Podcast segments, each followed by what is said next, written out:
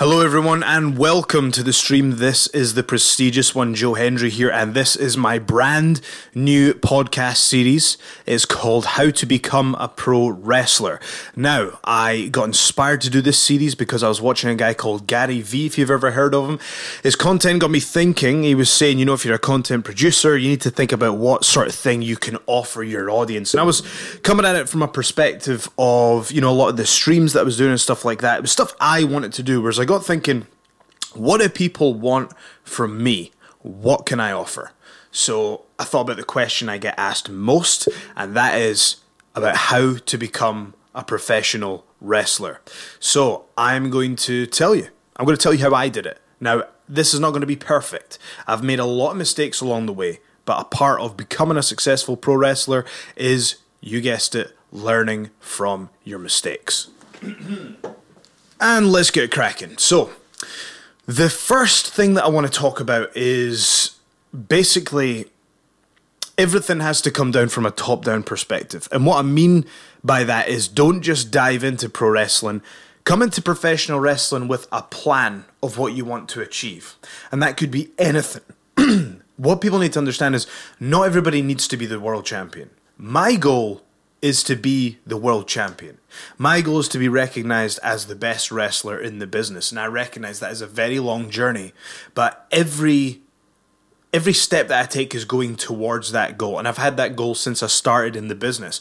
Just because that's my goal doesn't necessarily mean that if you have a goal that's different, that yours is any less valid. Um, are folks still with me? Can we just check the chat there? Can you let me know? I'm always paranoid about whether this is going down or not. Uh, we have got a few technical difficulties, but we, we learn as we go, as you guys know. So give me a give me a little comment if uh, if if we're still rolling. That'd be appreciated. But anyway, um, I shall move on. But basically, uh, what I'm going to do is I'm going to tell you about about my journey. I'm going to tell you about my journey. I'm going to tell you about the mistakes I made. I'm going to tell you about the things I did right, the things I did wrong. And another thing about the wrestling business is it's better to learn from other people's mistakes than to make your own. So that's kind of part of what I'm doing here. So, how did I get into professional wrestling? Well, professional wrestling was what I wanted to do from probably, I think, I think 14 is when I kind of thought, you know, this is something that I would really like to do. Um, and I had this goal that when I was 16 or 18, whatever I, whatever the number was, I was going to move down to Portsmouth and train at the FWA Academy. Because for me, in my mind, there was WWE, then there was TNA, then there was FWA. And those were the promotions that I knew. And I knew about that because of the wrestling channel. Um, and I knew that they had a training school and they produced wrestlers. Uh, well, I know that Drew McIntyre, I believe, went down there. Um, you know, um, I remember, you know, a certain pirate brother that I mentioned on Impact Wrestling, uh, Katarina, Paul Burchill, um, you know, Alex Shane was down there. Uh, uh, Uh, Doug Williams was heavily involved with FWA. I mean, if you watched FWA, you had literally you had the, the roster was was nuts between FWA and British Uprising. You, I swear to God, it was insane. You had Mick Foley, you had CM Punk coming in, you had Raven, you had AJ Styles, Doug Williams, you had Daniel Bryan. The roster is unsa- is is insane. It's unbelievable. So for me, as a 14, 15 year old discovering this stuff and realizing that it was on the same island as me, I could go to the training school that produces these this caliber wrestler you blew me away. So that's I became you know I, around that age is when I decided to do it. But for whatever reason, I didn't do it, and part of the reason was I didn't know because it, think about what we know about fitness, health, and exercise now compared to what we knew uh, 15 years ago when I was thinking about this. I thought that I was just a smaller, thinner guy. I didn't know that you can put on lean muscle. I didn't know that you can change your body. I just thought, you know, this is, you can make a little bit difference, but this is what I've been given you know? So i thought you know oh this wrestling thing. I remember there was a few times where i'd kind of dipped my toes in the water. I remember phoning up about there was an aj styles seminar taking place at fwa and i phoned up when i was about 15 or something like that and ended up being the wrong number and i was like oh and i, I got i got scared and hung up the phone. So that didn't go any further. There was another time um, when I actually popped along to have a look at a seminar down in um, Oh, it was it's Don it was Doncaster, that's it. And it was at a place called the Grimsby. And I remember going to the show, the um now this was one PW, and I remember uh the Ring of Honor title was being defended in this tiny venue um, by Nigel McGuinness um, and you know, aka Desmond Wolfe in uh, in Impact or TNA, if you will, at the time.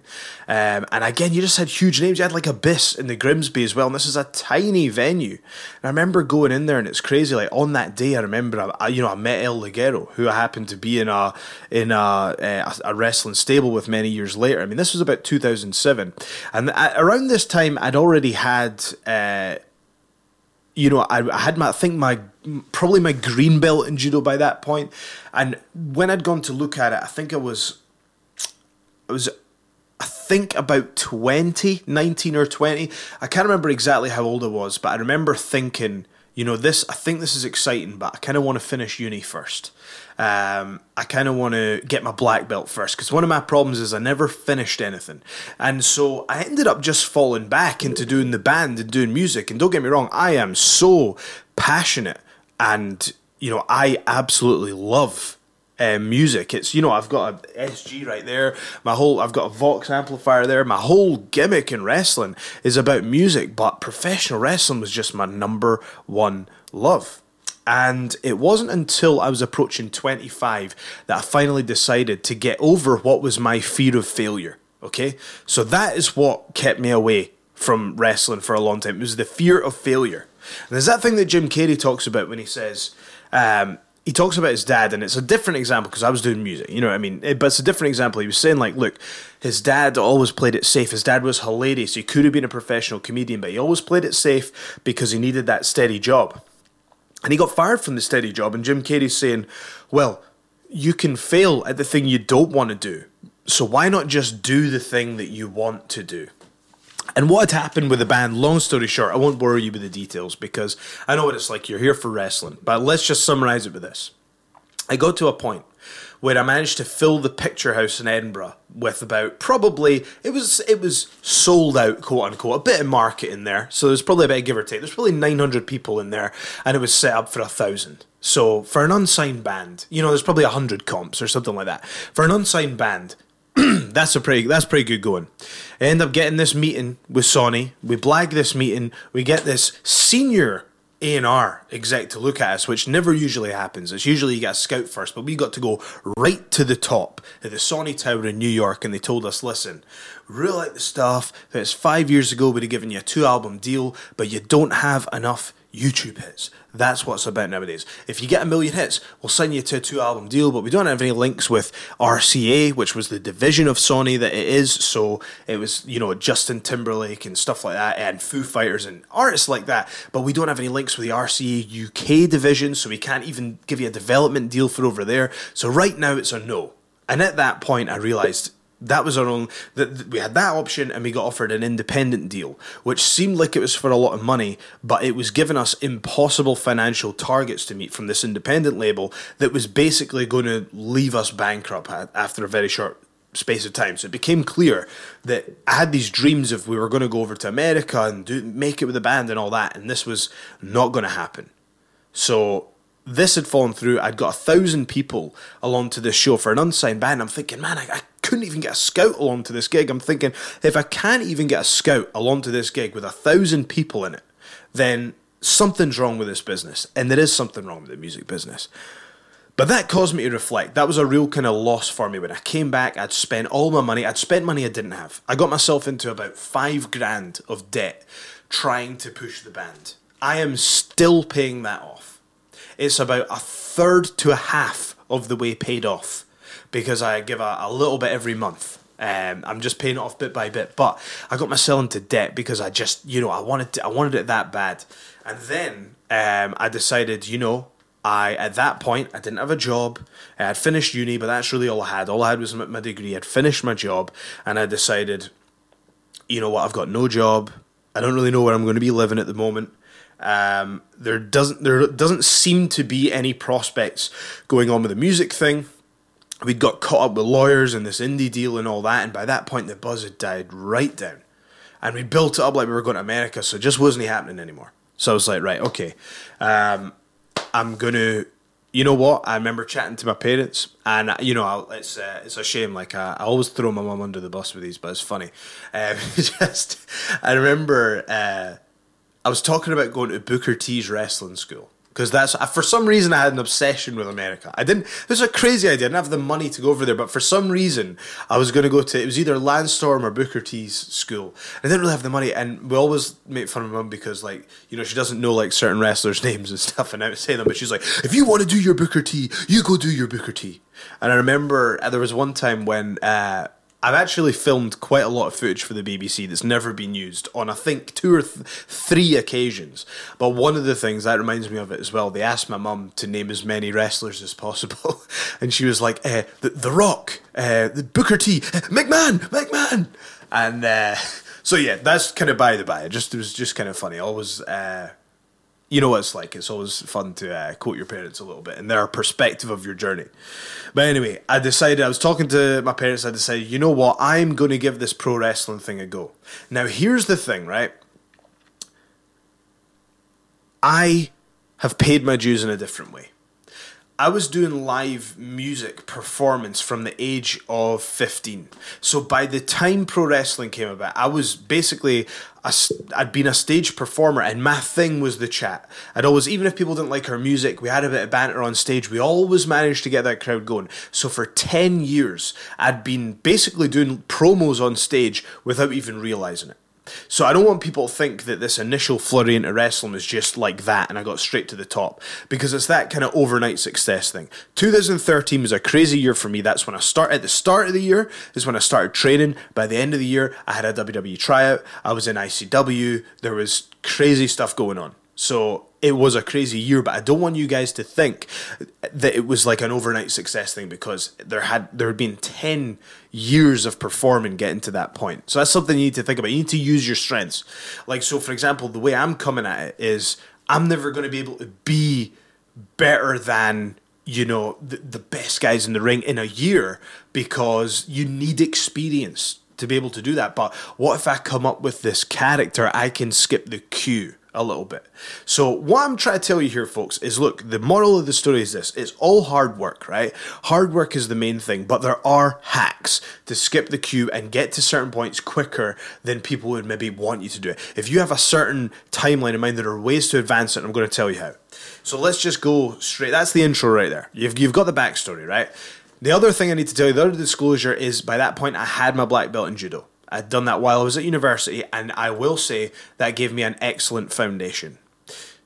If you are thinking of getting into professional wrestling, if you are well versed in a combat sport or even a sport like gymnastics or you know like it could be dancing or it could be any honestly any sort of physical sport or type of performance you're going to find something from that that is going to help you carry you through your career and you will. The thing is, look, everybody's good at wrestling now. The standard in ring is so high that what these bigger companies and the fans are going to be looking for from you as a new performer is what do you bring to the table from your background that's different. And for me, it was the music thing. I knew that I could do that on a level, in my opinion, you got to be confident, and this is how I feel. I feel that nobody can do what I do with the entrances and the music to this standard. Not anyone, not in any company in the world. I know that I can go toe to toe with anybody with what I do, and that confidence, you can find that from your background. Because what I love about people from meeting fans and knowing just hundreds of people is that everyone is talented in their own way. Think about every person you know. Every one of those people is an expert in something, no matter how small, and you can use that to boost your pro wrestling career. But what you must do is you can skip the queue, you can hack the system, but your fundamentals must be on point.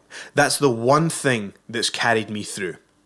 When people have criticized, you know, my physique or my match quality or, or whatever, when people have criticized me, the one thing they can't do is criticize. Well, I mean, they can, you know what I mean? But I think it would be unfair to criticize my fundamentals. I feel from day one, from a first match, I feel I had put in a, a, great deal of work to have a solid grasp of the fundamentals. And I saw an interview with Daniel Bryan when he was talking about what made him good and what made fans like him. And he said fundamentals, fundamentals. It's like you'll have MMA guys talk about how they became world champions. And it's the same with that, with Brazilian Jiu Jitsu, with pro wrestling. It's a ruthless execution of the basics, okay? So, you're thinking to yourself, if you listen to this, you're at least curious about becoming a pro wrestler. So, let's go back to the start. How are you going to become a pro wrestler? So, as I've said, the first thing you got to do is ask yourself why.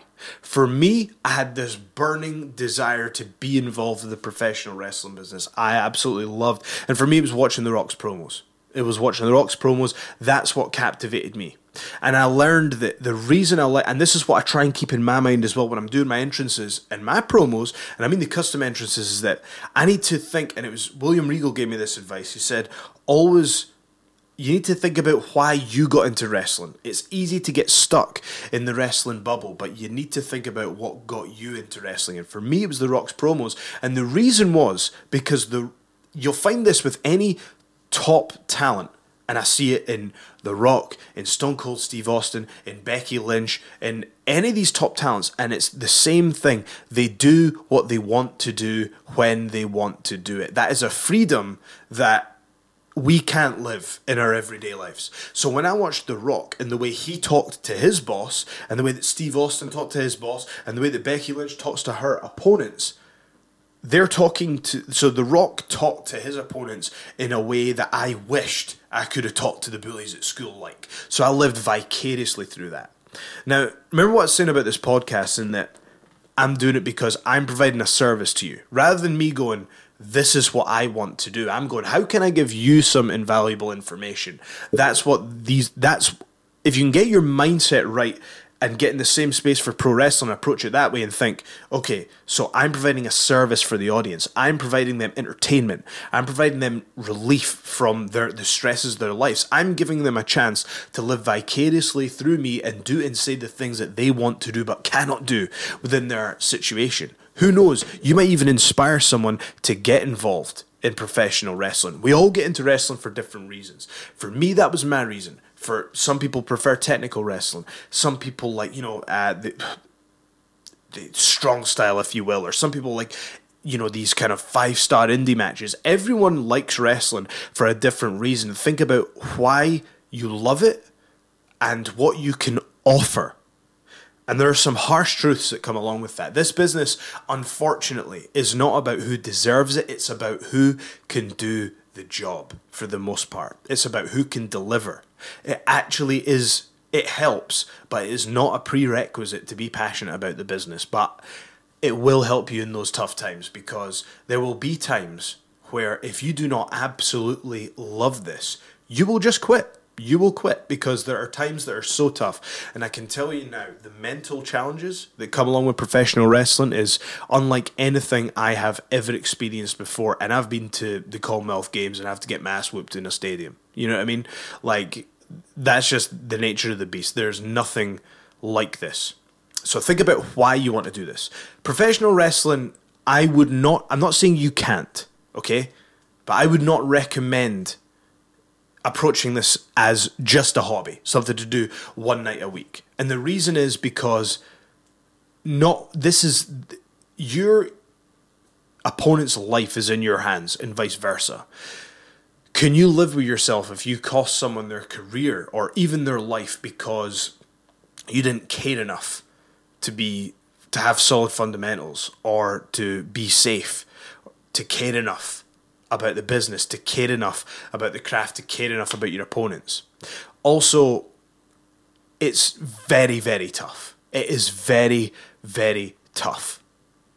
That being said, I was lucky in that I had nothing to lose, so there was no fear of failure for me. So I got into professional wrestling, just able to run it at 100 miles an hour. I didn't care. I was already in debt. I might as well get in some more debt, and I, I wouldn't recommend it, folks, because I'm still paying off those debts. But I used I used a credit card to pay for my training. If I could go back, I wouldn't have done that. I wouldn't have relied on that and payday loans because if things hadn't have worked out for me in the way that they did, I would be in quite a dire financial situation right now.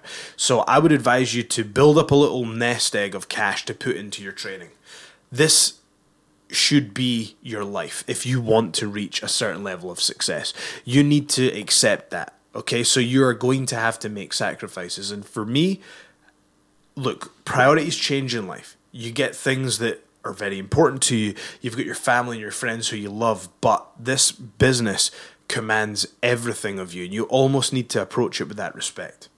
So, you're thinking about why you want to do it. Even if you're not saying, This is my life right now. What if there's a part of you, and this was me, what if there's a part of you that says, I need to do this because I need to find out, I need to know, I need to know, I can't die. I can't end up in a grave without ever testing myself and finding out if I could do this because for some reason in my heart I knew I could be the world champion. I knew I had the skills. I knew I had something within me that that meant I had an aptitude for this business, that meant I could be successful. Don't ask me where it came from, but it was an unwavering confidence and I knew if I didn't try, I would never forgive myself. I think I think about where I could be in life without having tried this. You know, how different my life could be. And if you've even got a hint of that feeling within you, then don't you owe it to yourself to try. Now, I'm saying I don't recommend that you do this as a hobby per se. But if this is within you and you're thinking, oh, maybe I could just give this a shot, maybe I could give this a go, look, start training twice a week. Start training twice a week. If you can't train twice a week, if that's too much, then do not expect to get to the top level. Your work must reflect your expectations. This business owes you nothing. You must be willing to work. And hey, there will be situations where you will have worked so much harder than other people getting opportunities around you. But guess what? That is the business. A promoter's vision of wrestling is exactly that. It is a promoter's vision of wrestling. That doesn't mean they're right or wrong. It's an opinion. So if they book someone a certain way or whatever, that's their opinion. Not everyone. You're not going to be everyone's taste, and you kind of need to. You need to accept that. But the harder you work, the better chance that you have got at being successful. So let's start at the very beginning. You've got your reason why. Maybe it's like me. Maybe you feel like you need to reach your full potential. You can be the world champion. Maybe you think, I just have a passion for this. I just want to be involved. And that's okay too, because you know what? Not everyone needs to be the world champion. There can be roles for everyone. You can be a wrestler, and some people I know are excellent professional wrestlers, perform on a regional and occasionally a national level. There are people who want more. They want to perform on an international level. There are people who are quite happy performing locally once or twice a month, and that is absolutely fine. But as long as your work reflects what you expect. Not only that, if you don't want to get in the ring, if you don't want to be a wrestler, there are you can be a manager, you can you can be a, a broadcast call, you can be there are so many you can work the merch stall, you can do everything. Learn as much as you can about this business. Don't be afraid to get involved in every aspect of it. I remember when I started, I had to, you know, do posters and hand out flyers and stuff like that. I remember the first time I showed up to an ICW, I can't believe the trust, but they just handed me the cash desk and says, "Right, you're doing the tickets tonight." Make sure it all adds up. And I was like, okay, you know, um, yeah, it's there will be situations. You know, don't be afraid to set up the ring. You need to know how to set up the ring. This is a business.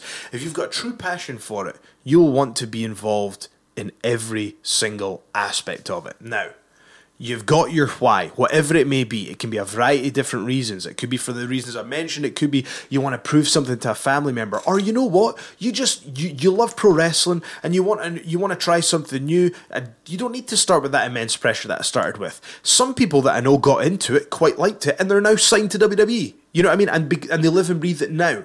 But if there's something that's drawn to you, drawn you to the business, don't you owe it yourself to try? Now let's say you're listening to this podcast you might have made up your mind before this podcast. Maybe you're making up your mind right now, but trust me, I can't imagine what it would be like to have to live with the regret of not giving it a go. So let's say, like me, you've decided to give it a go. What you need to do is find yourself a reputable training school. Now, this is going to offend some people.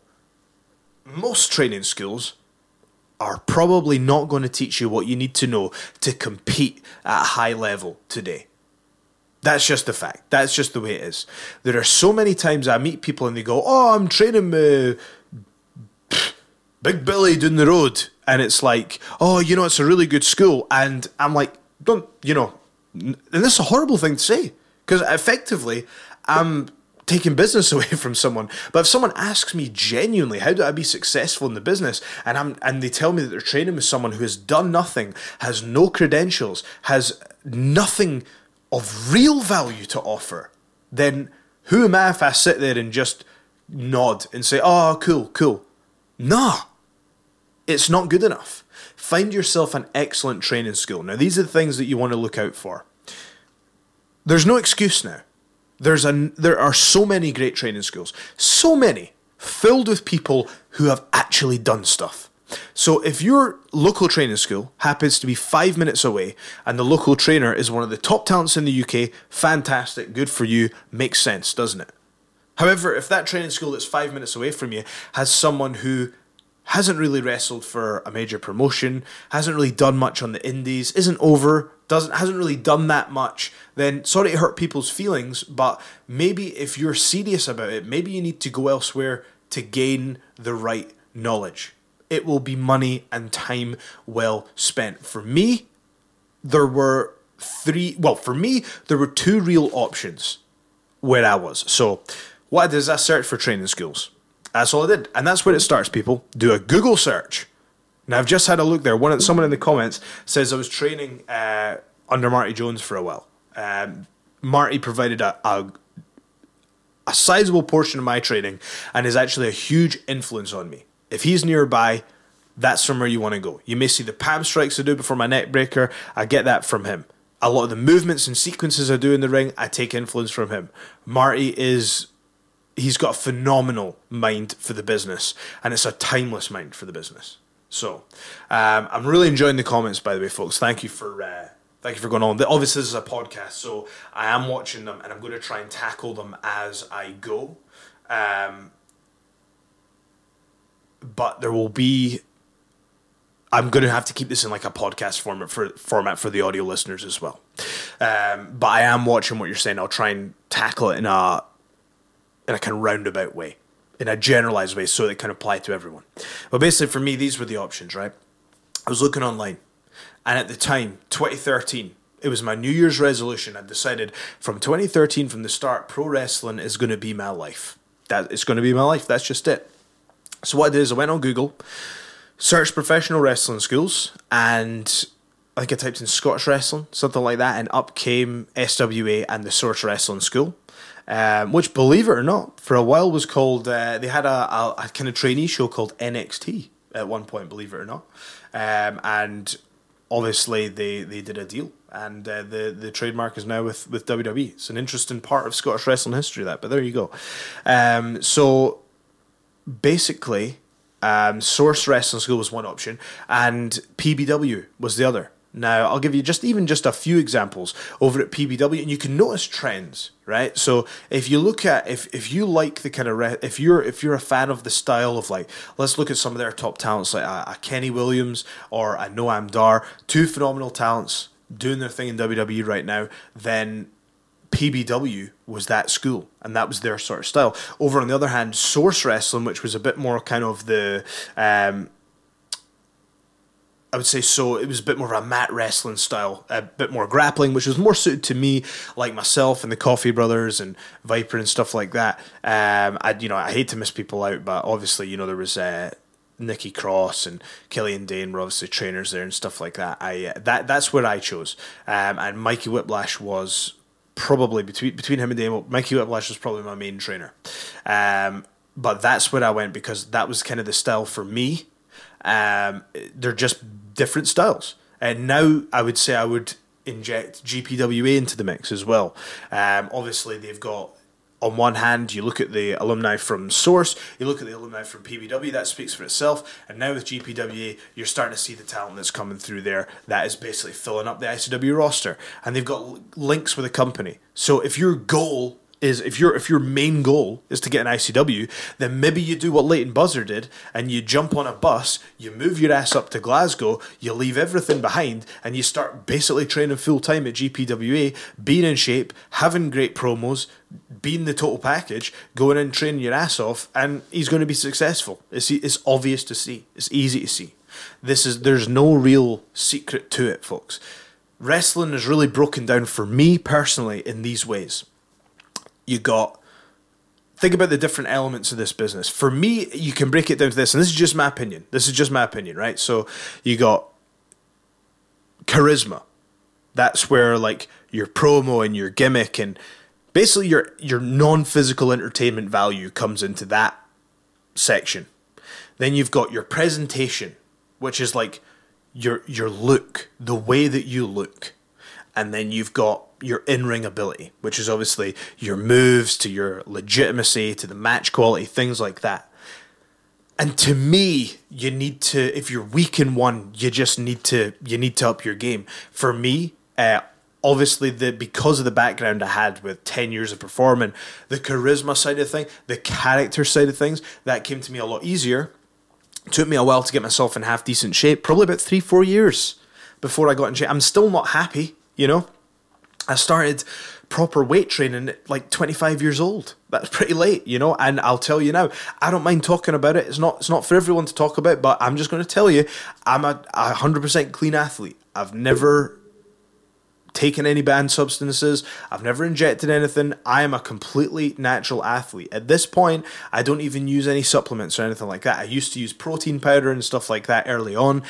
I didn't like it. I didn't like the taste of it. It didn't work for me. I may experiment with, with creatine, but the thing I've always prided myself on is I may not be the most ripped guy in the world, but if you look at me and you look at the things I've done, two time British champion, went to the Commonwealth Games, I didn't win a medal, but I haven't taken any shortcuts, right? And to me, I would rather that it took. This is just my personal opinion. I'm not judging anybody for anything they do. I'm just speaking for myself. And what I'm saying for me is being a clean athlete. I want to set an example. I want to see how far I can take my physique. How how far can you take a natural physique? You know, and I'm, I'm really happy with the progress that I'm making. I'm still making that progress, but I'm still working it, and I'm not happy but I'm getting there. I'm making progress every day. But that's the point. The charisma thing was there. I'm still working on the. I'm, st- I'm still working on the charisma thing, but I'm putting a lot of time in the gym. I'm doing, you know, mat wrestling and things like that. And even just walking the dog loads to shed a few extra pounds, you know, it's a lot of work. And on the other hand, I think what you'll probably notice if we're being fair is a lot of people were uh, critical of my in-ring performances. And I would say I I think that's a fair criticism, but I would put this to you, right? Can you really be world class at something that you just started two or three years ago? When I wrestled Kurt Angle in the main event of a pay per view, I'd been on shows for like two years. Two, three, sorry, I've been on shows for three years. That was actually, I think that was the third anniversary of me being on shows. Can you expect me to be world class at something I'd started three years ago? Some people can. Matt Riddle is. Ronda Rousey is. Some people can just do it and take to it like that. For me, it took a little bit longer. But the point that I'm making, folks, is those are your elements, right? If now let me put this to you. If you're what we would consider larger or out of shape, that doesn't necessarily mean that you're this thing that your presentation is bad. What if your act is to be huge? Let's look at Crater on WS, one of the most over guys on WS because he was absolutely huge. Would his gimmick have worked if he was super thin and had abs? No, it would not. And you know what? We need someone like that. So just because you're not ripped, don't think that you that your look can't be a 10. If you look at action figures, think about yourself as an action figure. The person who I look at these days, well, in the modern era, if you will, is Finn Balor. That guy is a marketing genius. He is one of the smartest guys in the professional wrestling business. Look at the way he went into WWE. He made himself an action figure. With the paint, with a demon character, that is an action figure right there. When I think about back, on the flip side, he's he's in possibly the best shape a person could be. But on the other side, you've got mankind. But again, because of his presentation, he looks like an action figure, like this crazy mass murderer like character. So just because you're not ripped, don't think that you can't that your presentation can't be a 10 because it can. Because when Mick Foley did a promo as Mankind, you believe that the guy was insane, and that's what it is. That's what I'm trying to help you guys understand. The reason I'm striving for a better physique is because my thing is this I'm the singing wrestler, yeah, but I'm the Commonwealth athlete. I'm the two time British amateur wrestling champion. My thing, again, my biggest influence is The Rock. My thing doesn't really work if I'm if I'm not in good shape. So I, I and hey, I'm, I'm not even saying I'm in great shape now. I need to improve. I know that work needs to go in. I get that. But that's why I'm striving to have a, a muscular, bigger look, if you know what I mean. My, my goal is kind of, I look at someone like Bobby Roode and think, you know, that's kind of what, where I'd like to be physique wise. That's kind of like a goal for me, you know, because um, that's the type of wrestler that I want to be. Maybe if you want to, let's have a little think. Again, if Rey Mysterio had an extra 50 pounds of muscle, would his presentation work as well? No, that's who he needs to be. So think about your presentation in that way. So if you are lagging in one of these areas, how can you make up for it? There are other people, I'm not going to, you know, throw anybody under the bus, but there are very famous wrestlers who just do not cut promos. They've created a, you know, you can be creative around it. There are ways to mask what you're not good at, and that is what professional wrestling is about in your first few years is accentuating your strengths and absolutely hiding your weaknesses there will moves that that you will never see me do basic moves that i just can't make them look good so i don't bother doing them and again that's that's another piece of advice I got from William Regal is if you don't do something well, if you don't do something the best, if you're doing a drop kick and somebody else does a better drop kick, then do something else. Find something different. You need to differentiate yourself. So, on another podcast, maybe we'll get into how you can build your physique for th- what you are wanting to portray. But I'll give you an example. When I was in Canada, someone asked me, How do I get up the card? And I gave them the answer, and I can give you the answer right now but people don't want to hear it because it's not what they want to hear. Here's the answer get, get an over the top gimmick. That's it. Skip the queue, get an over the top gimmick, and you can get booked right away because guess what? If you've been in the business a year, are you going to be a better wrestler than Daniel Bryan? It's Im- almost impossible. The answer is no. You're not going to be. But again, can you create a captivating character that a promoter can go, I'll have that on my show because they do this? Yes, you can. Again, I'm not a fan of it. I'm just being honest. I'm not a fan of what Joey Ryan does with the, the dick flip stuff and all that. But certain promoters, again, it's a taste thing. If I had a promotion, I'm not going to book that because I'm more of a, hey, I'm just, just thrown out there. I'm, I come from more of a Jim Cornette uh, school of thought, but that's not putting down what he's doing. That's me just saying it's not for me. But what I, I, you have to respect really is how big a noise that made, how effective that was in getting booked and making money and selling merchandise and building a fan base and building a brand. Everyone in wrestling knows who he is. And again, it's Joey Ryan is a great wrestler, but it's not, you don't the masses don't know him for his wrestling, they know him for that because he found something different, like you say, an over the top gimmick. Now, I'm not suggesting for a second that you do that. It's not for me. I'm not a fan of it. But I'm just making the point that there are things that you can take and that you can do that you can effectively skip the queue, if you will. I'm not saying he did. Obviously, he's paid his dues 10 times over. He's been in the business a long time. But I'm just using that as an example that, you know, the dick flip is not like, you know, technical wizardry. It's it's a funny gimmick. And it works in getting booked and making money and selling merchandise. So that's not for me, but I can look at that principle and go, now what can I think of that works for me that that I can do that works within my principles that I can maybe take inspiration from that. And so, for example, that's kind of the where when I started the custom entrances, and we'll get into that on a different day. But let's get back to the training, right? I'm just telling you these things because when you approach your training, I want you to approach it and think about these things. Is my physique constantly getting better? Is my are my promos constantly getting better? Is my in ring work constantly getting better? You always must be improving these areas. Think about those three different areas. But here's what you have to do train as often as you can. I went to Source pretty much every day. pretty much every day in my first year, and I found out. So I started, and I'll tell you what happened. So I picked Source Wrestling School because they had Fergal Devitt, who's now known as Finn Balor, down at the school. I saw John Laurinaitis, um, who was obviously very high up in talent relations in WWE, had been to Source Wrestling School, and I'm like, right, okay, I like the style of their wrestling. I've seen they've had a lot of people uh, deliver seminars. This looks credible. I'm going to give it a go. So I did. I went along, and on my first day, here's one of the mistakes I made. Um, I went in, and I basically was overconfident. And I said to, I remember saying to Nikki and Damo and Mikey Whiplash, and I said, you know, I, uh, I'm willing to put in the work. I want to. I asked people about like, oh, can people get WWE tryouts and stuff? I was like, right, I want to get a WWE tryout within a year, and I want to get signed. I want to perform for either WWE or Impact within X amount of years, and I'm willing to put in the work. Now, if everyone that came through the door and said that was true and was willing to put in the work, then the business would be, you know, there'd be hundreds of thousands of people doing it.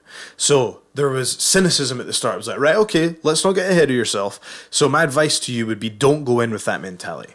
It is better to understate and over deliver rather than to overstate and under under deliver. If you set the bar this high and say, I'm going to be world champion, if you don't achieve that, then all people will remember is that you didn't achieve that.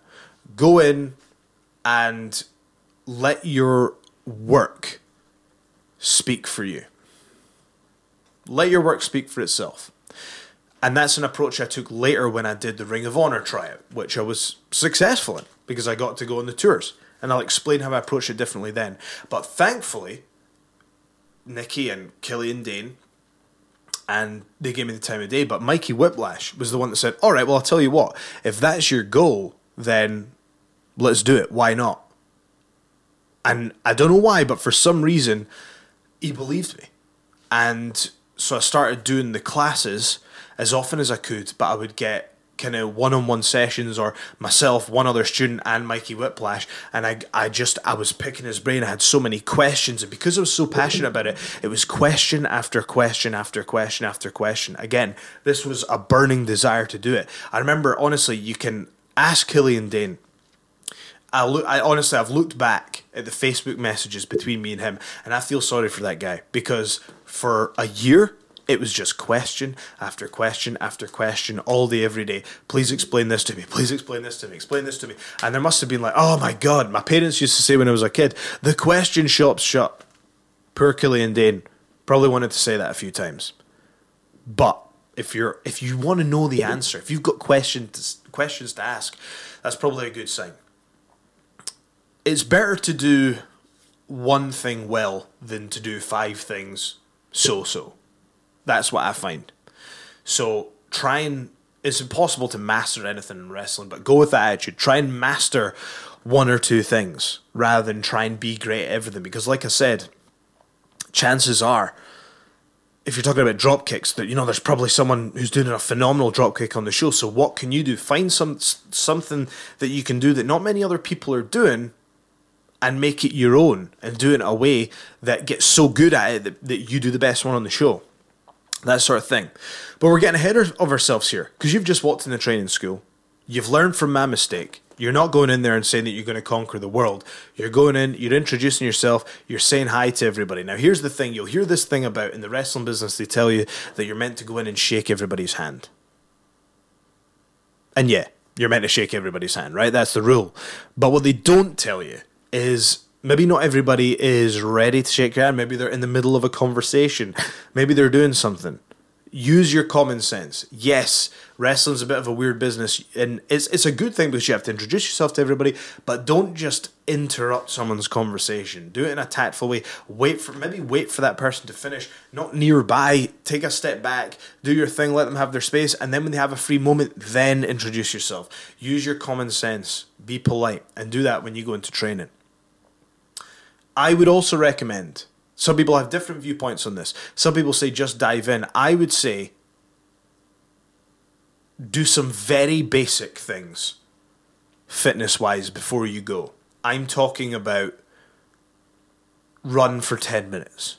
If you can't run for 10 minutes, there's no way you're going to survive professional wrestling training. Again, it depends on your goals, though. Some people do wrestling to get fit and then drift into a career after it. But for me, I had these huge goals. I wanted to be world champion. I wanted to be these things. So I wanted to have physical fitness before I went, if you will. So I spent about three months doing weight training before I went to professional wrestling. Again, that's because I wanted to come from that viewpoint. But that doesn't work for everyone. Maybe you might just want to get in there because I'll tell you what, what I've learned with amateur wrestling is it's just better to get in and do it. Don't try and prepare yourself. Just get in and do it. Just get in there and do it.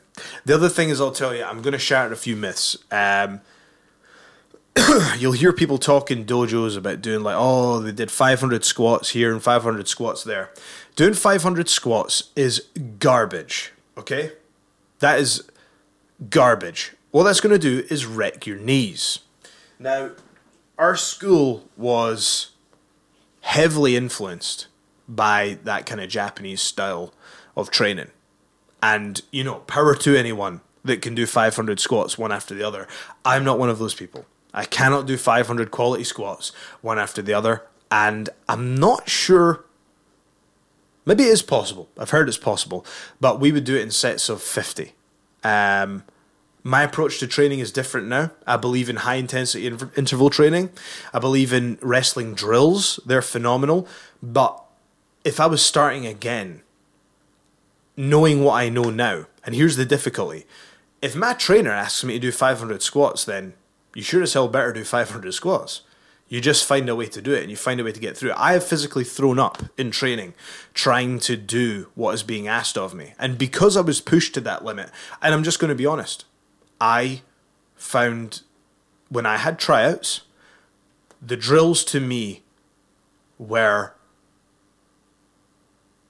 they are they are brutal, but I found them procedural because I was ready for them because I trained those drills every single day. I spoke to people who had been to tryouts, I found out what they did and I practiced it every single day multiple times. So when I got to my tryout, I knew exactly what was going to be asked of me and I was going to be able to do it to the right standard. Um, but the reason I talk about the 500 squats is because I don't believe that's good for my body. But if I'm a trainee and the experienced trainer says, do your 500 squats, I'm not saying we did that all the time. You know, most of the time it'd be 100 or 200 or something like that, which is a different kettle of fish. But again, who's asking you to do 500 squats? If it's reputable trainer, like Killian Dain or Nikki Cross or Mikey Whiplash, then you're going to do it and you're going to trust the research that they've put in.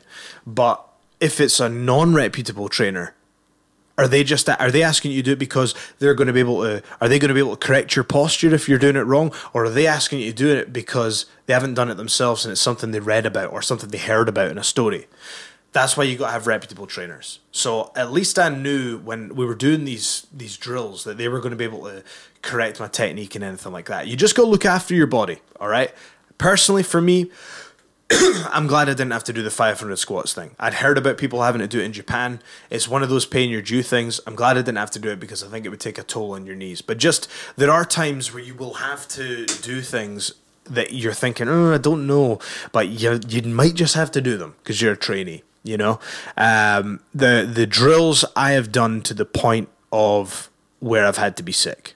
That has happened to me, um, and I kept going after being in Source Wrestling School and being trained by Killian Dain with help from Nikki and mainly Mikey Whiplash, that prepared me for just about anything. I remember one day in that gym, there's this drill called grapes, where you're in the corner and you're basically simulating crushing grapes on the ground.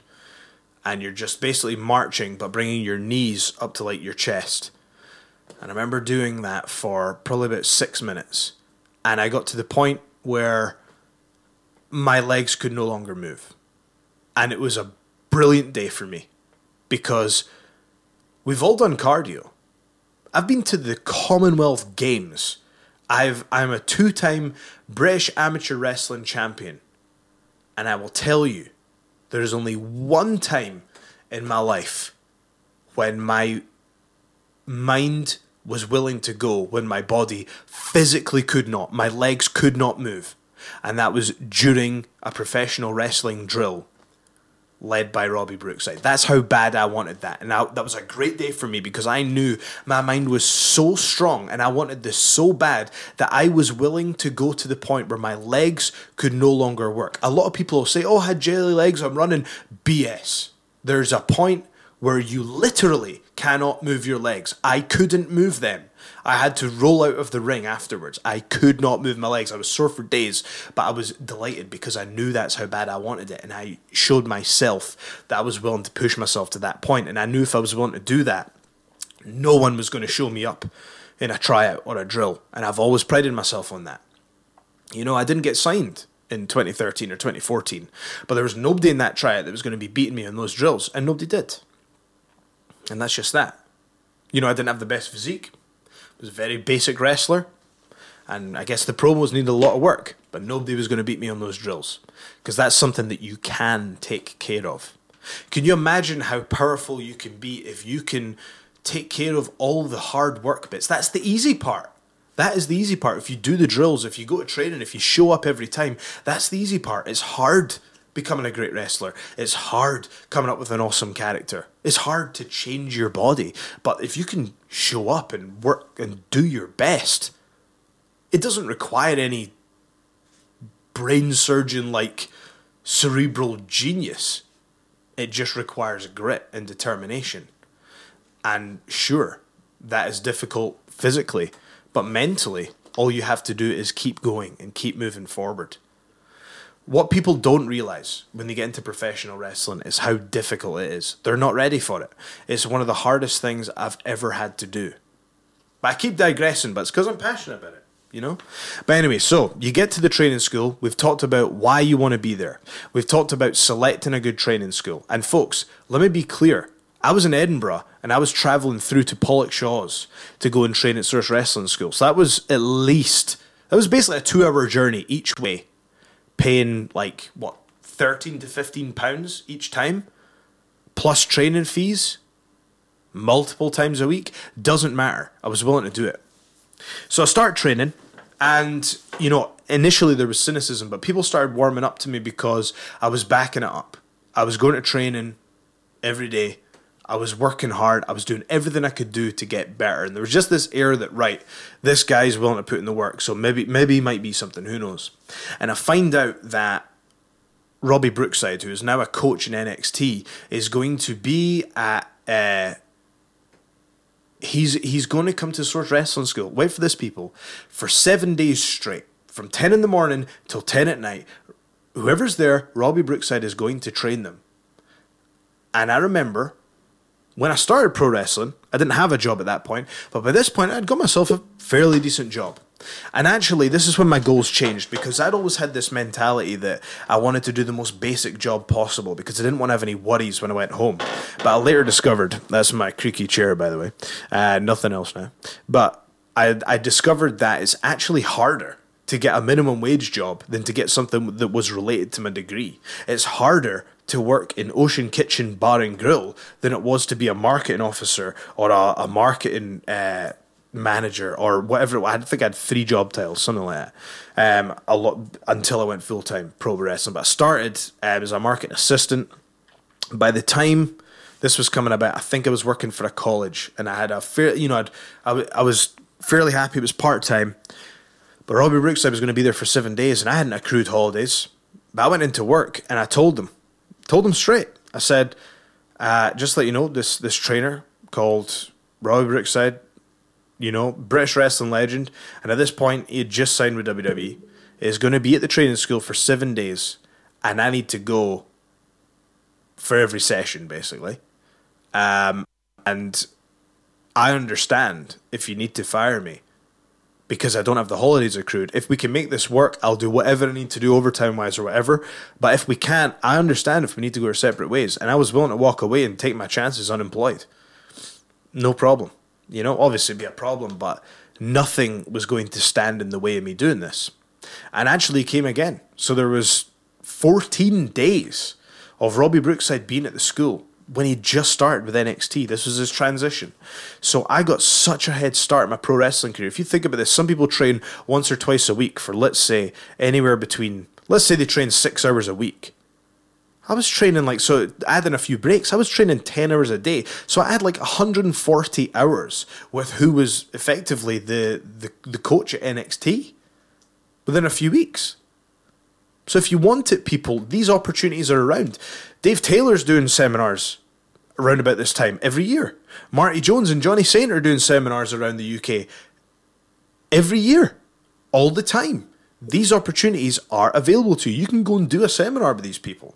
Now, I'd recommend that you get a basic level of training first, but I'm just making the point that these opportunities are available for everyone, but it's just really how bad do you want it? This is when the excuses start to come into play.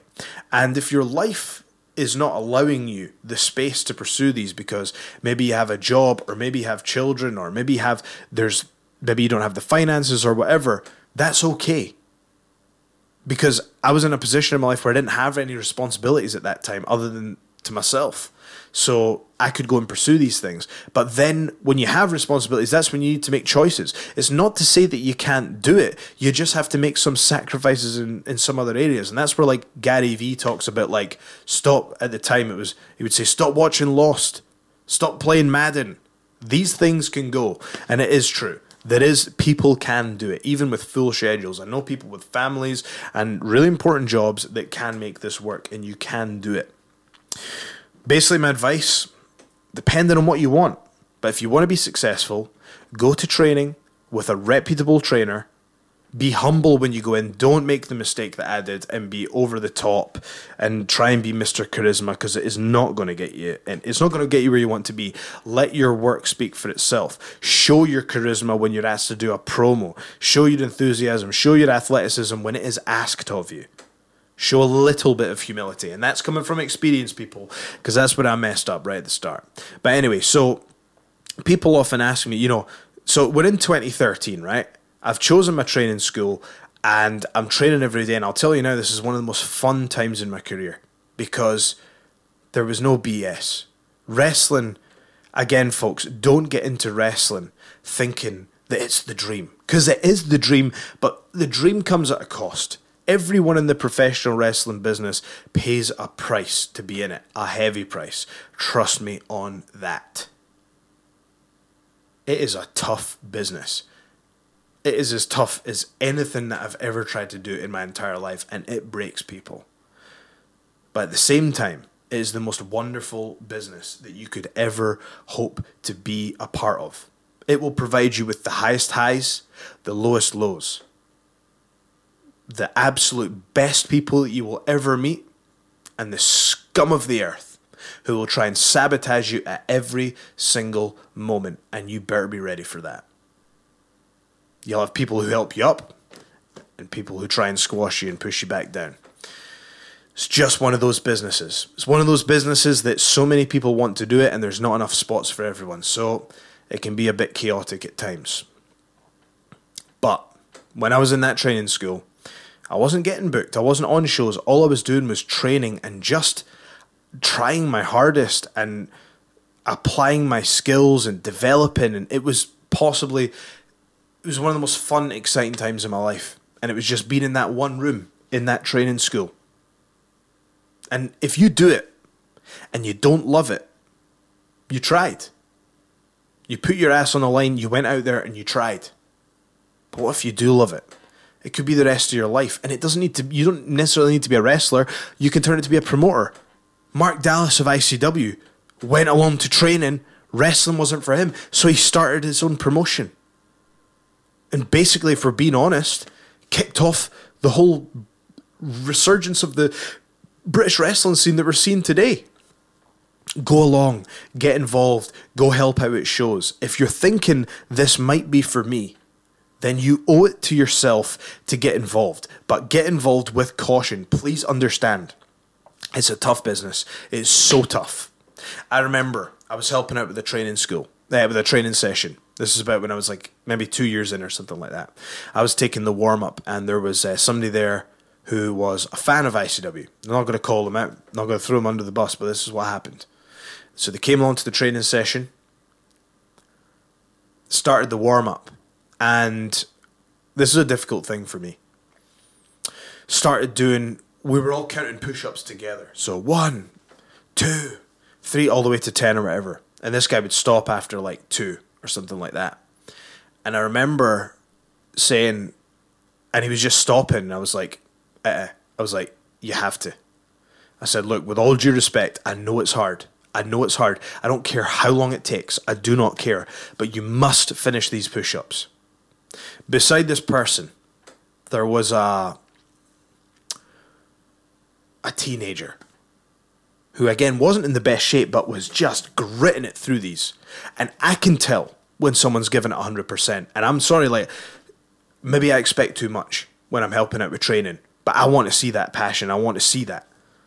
And this person would do one push up and stop and take a big break and whatever and blah blah blah. And I remember saying, look, I'm at this point now where I will help you do these push ups assisted. So I will help. Like, I was basically lifting the dude up and like letting him go back down and lifting him up and he come a little bit. No, no, no. I was like, you need to complete the push up. And this person just burst into tears. This person, this person was hyperventilating. And at that time, I was like, what have I done? I've literally pushed this person to. They're having almost a breakdown here. Hyperventilating. I'm thinking, what? What have I done? Have I gone too far? And I'm like, in my mind, I was like, but it was, it was, it was five push-ups. I didn't care how long it took. I've seen people who were severely out of shape who had managed to get through it, but this person just didn't want to do it, and they found it really difficult. And that doesn't make this person a bad person. That just means, and this is the harsh fact of it, we live in a very, I'm going to be careful here, the society we live in right now, there's never been a more kind of, I'm trying to think, of, I'm trying to choose my words carefully here because I don't want to disrespect anybody because, you know, that's the last thing I want to do. But with pro wrestling, you have to hurt people's feelings sometimes. And I knew this person just this person just doesn't want it. They're not if they're not willing to do these push-ups, so they went up to the top, away from everybody else, and to take a breather and to come back, and then wanted to join in with the other bits later. I'm like, no, you have to finish the other push-ups. It was like five push-ups. I was like, you must finish these. You must complete the warm-up before you start. And that was when they left.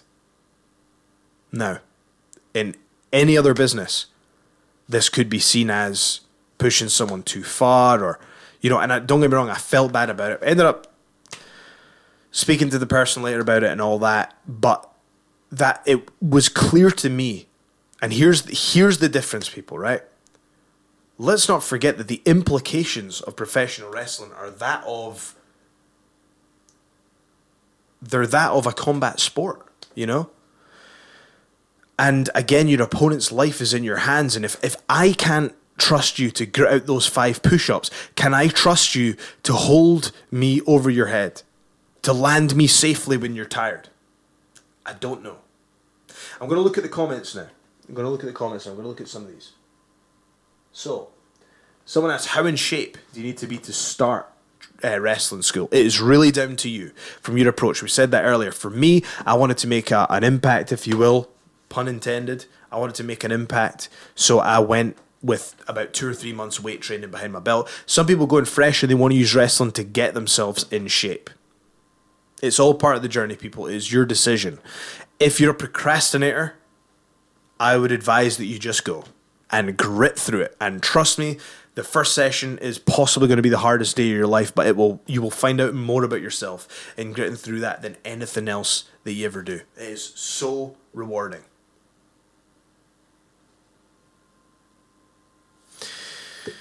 folks, this, as I say, I'm I'm I'm going to bring it to a, a close now because this episode was really just about find asking yourself the reasons why. Asking yourself the reasons why and finding a correct training school. When you find that training school, always have those long term goals in your mind, but bring it back to the hard work. Put in the work. Put in the work. If you're asked to step into a certain opportunity, you best be as ready as you can possibly be. And it's just repetition after repetition after repetition. If someone like Robbie Brookside comes to your training school, are you willing to just make it work? No matter what, to make sure that you can go to every single session? Are you? How much are you willing to give? Because it really comes down to that. It is there for the taking. There's never been a better time to be involved with British wrestling. And look, folks, this doesn't just apply to British wrestling, this applies to wrestling all over the world. I look at America and I look what's happening with the Monster Factory, a place where I've been personally, which is now the Future of Honor Academy for Ring of Honor. You can just go there and train. And if you do well, you're going to get signed by Ring of Honor. Can you imagine having that? Back in the day. Can you imagine that? Well, this, people, is the reality that we live in. There has never been more opportunity in professional wrestling. Remember I was talking about music earlier? Now, there was so many bands in so few spots. Now in professional wrestling, it's more popular than it's been in terms like the amount of promotions and independent wrestling that's cropping up. There's never been more spots. People are starting to recognize that with music people see it's going down on a slope and people start to leave that and then people start to again look at me you know? I was lucky in that i ended up that professional wrestling was my number one passion but what i'm trying to illustrate is this is a growing industry right now. Who knows how long that'll last for? But we're at a place now where there are more spots than there's ever been before and that means there's more people thinking about it than ever before. If you take that first step of going to a reputable training school you are already ahead of 99% of the people out there that are thinking about it. So much of this is just about showing up time and time and time and time again. It is never a surprise who gets signed. There's one or two anomalies, but for the most part, it's never a surprise. It's always the people who have been training their asses off. It's always the people who are putting the work. The cream always rises to the top in this industry. And that's why we're lucky to be in it. When you're not successful at it, you need to put the responsibility on yourself. There's been a few things recently that I wasn't happy with career wise. Like, oh, maybe I would have been here, maybe I would have been there. You know what I can do? I can either bitch about it or I can do something about it. I can put the responsibility on my shoulders because there's plenty wimps bitching about it in professional wrestling. But if you're the one that's willing to take your own insecurities and, and the things that you feel are wrong with your career and channel that into your training and try harder, then you're going to be a, you're going to be ahead of the competition. And that's one of the see when I say staying humble again, that's probably the biggest mistake that I made. I went in too confident almost. Don't get me wrong, it worked in a lot of ways, but there's a way to be confident without being arrogant. You know what I'm saying? And yeah, let's let's wrap that up, man. I get I get passionate talk about talking about this. I can talk for hours. I have been talking for an hour. So we found a reason why. We've decided we owe it to ourselves to give it a go. We've shown up to training. We've gone every day. When the seminars are there, we've found a way to get there. People, I've got out of my bed at 4 a.m. in the morning to get in a car, to drive to Manchester, to meet someone else, to get in the car, to then drive to Leicester, to start a seminar at 12 p.m to work my ass off for four hours and learn from one of the greatest minds in the business to get back in the car and do the drive back. Well over a hundred pounds down when you're talking about fuel and you're talking about the the fee for the seminar. But what it gives me is invaluable knowledge. There is not a wrestling seminar that I ever regret. It is the most worthwhile thing ever. People, you have to invest in yourself. But when people ask me about wrestling, they ask about like, how do I get booked? How do I get wrestling gear? How do I do this? How do I get my name out there? Do I get a YouTube show? Do I get a podcast? What do I do? All that BS comes later. This is about the foundations. This is about habits. Remember those three things I talked about? You got your presentation with your physique or your look, you got your charisma, and you got your in ring ability. Let's get some basic fundamentals in all three of these things. Let's make yourself someone bookable before you even think about getting to the promoter. Do you want to get to the promoter when you're like, eh, eh, could book them? Or do you want to go and the promoter's like, that's who I want on the show? Because people, something else you got to understand is every interaction that you have in your life, work wise, you're a salesperson. You are a salesperson, no matter what you do. You might directly sell something, you might ask someone to do something. If you work in a non sales role, you still have to sell the fact to your boss that you are a worthwhile employee. In professional wrestling, you're a salesperson with everything you do. You have to sell yourself to the, the promoter. You have to sell yourself to the fans. You have to sell yourself to your opponent. They need to know that you're at high enough level to be able to pull off what needs to be pulled off. You're constantly selling yourself at all times. Sometimes it's just indirectly. But you need to start thinking of yourself as a commodity and you need to look at yourself against the competition. It's like Conor McGregor says at the end of the day, the race is against yourself, but you must be aware of where you rank amongst the competition because you need to understand your leverage at all times. That comes later though. Right now, we're talking about training promise me this. I want to hear one person, just one person, that goes to training because of this. Contact me. Anyone listening to this, contact me. Someone put up the Discord link right now. We'll put it up in the po- we'll get it to the podcast folks somehow, or tweet me, email me. My email is on my Twitter. It's right there. There are ways to get me. If I'm if I'm too busy or not able to do something, we'll let you know, right? But there are ways to ask questions. There are ways. Just tweet me if you got a question there are ways to do it. Everyone's available now. It's a crazy, crazy time. I'm looking at the comments there. Do you think 27 is too old to start training? Absolutely not. I was approaching 25. Again, DDP is the great example. But see, when I was looking at professional wrestling, I was thinking about it. Did anyone else used to do this? You go on Wikipedia and you get obsessive about the age of certain people or the, cer- the certain age of, of, oh, such and such had achieved this by 21, such and such had achieved this by 20. Oh my God, this person was world champion by 26. It doesn't matter. They're not you. This is about your journey. And let me make this very clear age is not going to be the determinant factor in whether you're successful or not. It's just that there happens to be a pattern. But I wasn't part of that pattern. DDP wasn't part of that pattern. Some people start later. Let me tell you this if there was a granddad wrestler that was getting over, if there was a granny wrestler called Granny Smith that was getting over on the indies and making money, guess what? She'd be signed to a major organisation. I also got told by a very wise person in this business at the very, very top of the game. If if they think that they can make money from you, you will have a job you will have a job. If you can put bums in seats, that's what it is all about. That's where your leverage comes from. You need to be undeniable. That's what undeniable means. So good that you cannot be denied.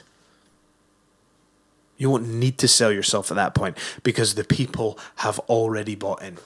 But again, that's way down the line. That is way down the line. So before uh, before we wrap up here, let's uh, look at some more of the comments intently because uh, that is how you know, I want to do this. I want to make this as uh, as interactive as possible.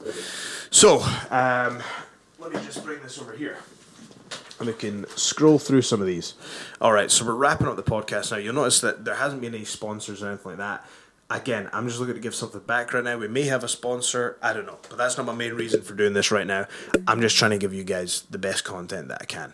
Okay, Someone's asking, is this going to be up on YouTube or in the VOD afterwards? Now, my plan was to do this in episodic format, then to provide a a kind of YouTube bullet pointed version of it, if you will. That was like three or four minutes long that discusses the topic of getting started, finding a training school, and all that sort of stuff. But now it seems that people maybe want the long form of it. So I will probably put it up.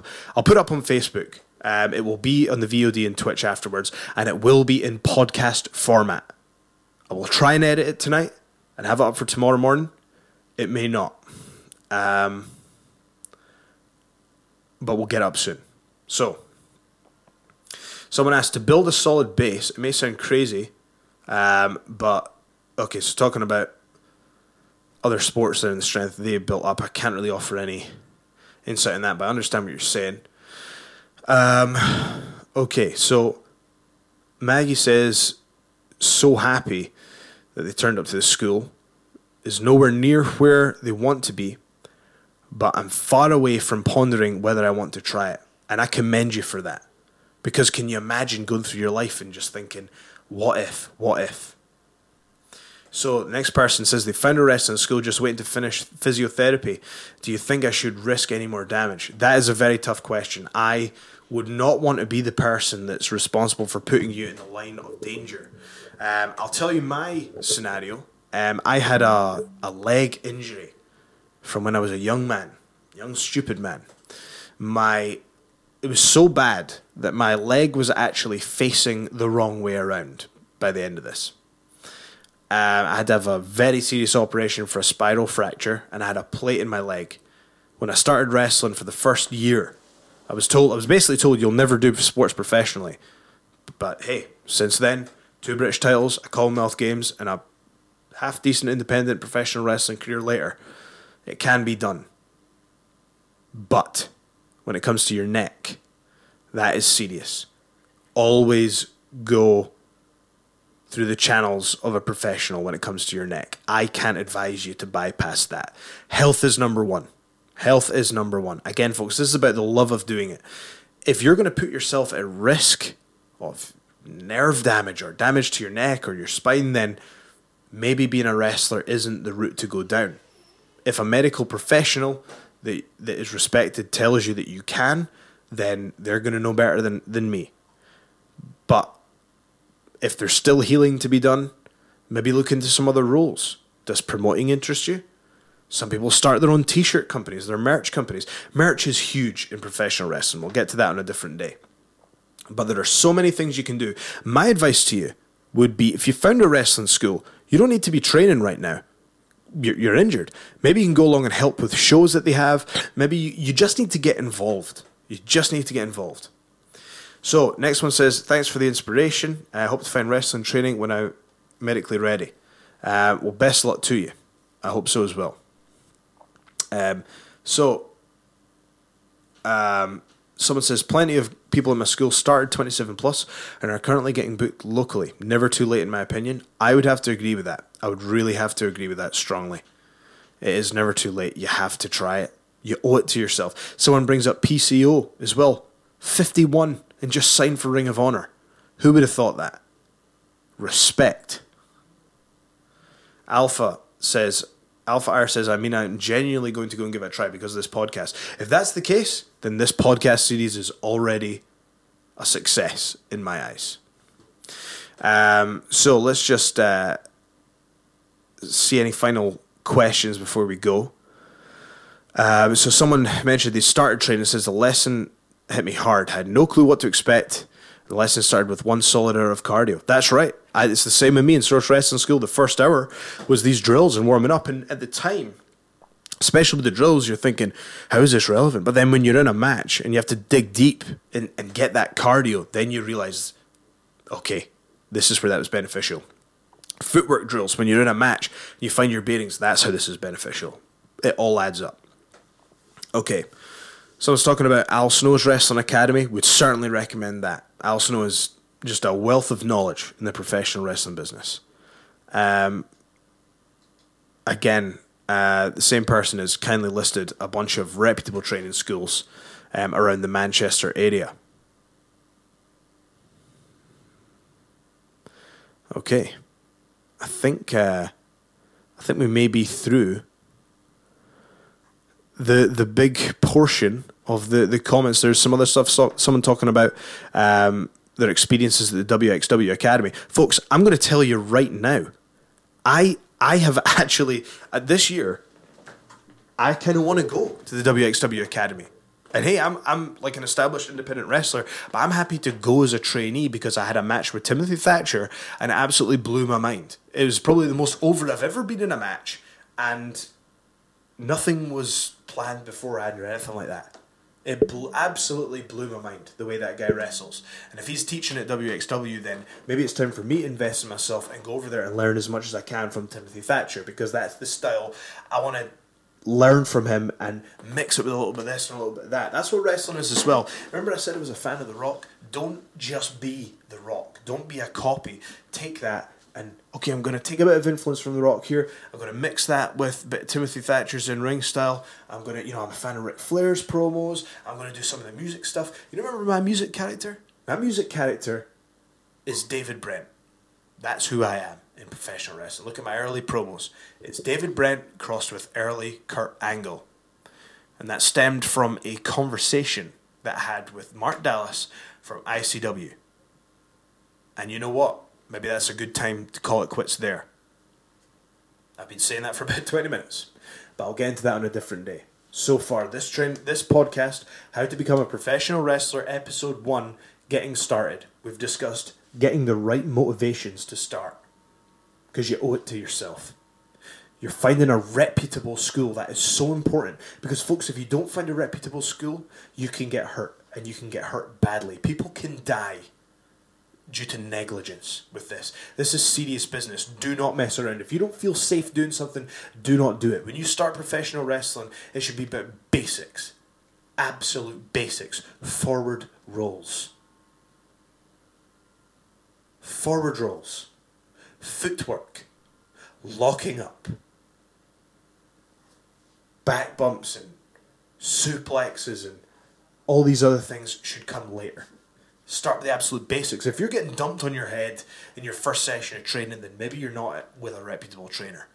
Let's be smart about this, people. This is your career. This is your body. This is your life. And let's remember as well, there's a thing in wrestling. There's serious abuses of power. And I've seen it in the past. Thankfully, it gets called out now. But in professional wrestling, it's not uncommon for trainers to hurt, deliberately hurt trainees if you're not with a reputable trainer. This is your body. Just because someone's a little further up than you on the ladder does not mean that you're not a human being that deserves respect. You deserve to be respected as a human being. Your health and safety deserves to be respected. At the end of the day, you are paying not to be beaten up. You are paying to push yourself, but you are paying to learn. You are paying to get experience. You are paying to pay your dues. You are paying because of your passion for professional wrestling, not to be ripped off. So you know why you're doing it? You found a reputable trainer you're training as often as possible, at minimum, multiple times a week. You're making time to go to those seminars. You're shaking people's hands, but you're not interrupting conversations. You're using your common sense. You're helping out. You're setting up the ring. You're helping them merge. You're actively asking these people, How can I help? You're handing out flyers. You're doing what you can do to make yourself invaluable, even as a trainee. You're the trainee that to be around because you're helping with all these things. You're willing to put in the work. You're willing to travel down and do seminars because why? Because you want it, because you love professional wrestling. You know why you're doing it? You found the training school, you're showing up as often as possible, you're paying your dues, you're being respectful, you're being humble, you're never giving up, and you're giving it everything that you've got. You're building a pattern of behavior. That's what it's about. No one wants to go to the gym. I hate going to the gym. I hate lifting weights, but when it becomes a pattern of behavior and you get used to the great feeling you get when you after you've lifted weights and you think, I love that feeling of improving. It's addictive. You're building behavior. While this is all going on, you're building that behavior. You're remembering those three components. Is my physique getting better? Am I thinking about my character and my presentation and my entrance and my music? William Regal told me, he, he asked, what, you, he said, your character should know what they were doing on the third birthday. He said, you know why Bray Wyatt is brilliant? Because he knew what he was doing on his third birthday. And what he meant by that is he, Bray Wyatt knows Bray Wyatt so well that he knows exactly what Bray Wyatt would have been doing on his third birthday. And that stuck with me. I think about that. What would Joe Hendry, local hero, Joe Hendry, the prestigious one, have been doing on their third birthday? I can tell you because I've thought about it. If you're working a job that you hate, use that time, get your work done, and then obsess about professional wrestling for the rest of it. Think, how am I going to improve my diet? Money wise, okay, things aren't great, but maybe I'm going to eat oats instead of this. Maybe I'm going to do a bit of intermittent fasting. Maybe I'm going to do this. I'm going to do five by five strength and conditioning. I'm going to do plan things out. You are a plan. You are a project. This is your obsession now. You owe it to yourself. Give it everything that you've got. You know why you're doing it. You found the training school. You're going all the time. You're paying your dues. You're being as valuable as you can. You're building behaviors and you're working on these three things as often as you possibly can. And what happens once that's done? Well, we'll tackle that in episode two, folks. This has been an absolute pleasure. Thank you so much for joining me, and thank you to Alpha R specifically, who has contributed to the podcast. I thank you very much for that, and I will check that out in detail. Thank you to everyone who watched along. This has been an absolute pleasure. This seems like a podcast series I definitely want to continue, but thank you for joining me on the very first episode of How to Become a Professional Wrestler. Episode 1, we were just getting started. Challenge yourself. This is all I want you to do. This is all I'm asking you. Go online and find me a reputable training school near you. I don't care if it's an hour away, two hours away, three hours away, four hours away. I knew people that were travelling from Aberdeen to Glasgow to train. And guess what? Those are the people on shows right now. If you want it, it is absolutely there for the taking. All I ask is that you get started. You owe it to yourself to try. Get started and join us back for episode two. Thank you so much, folks. I've been the prestigious one, and I shall see you next time.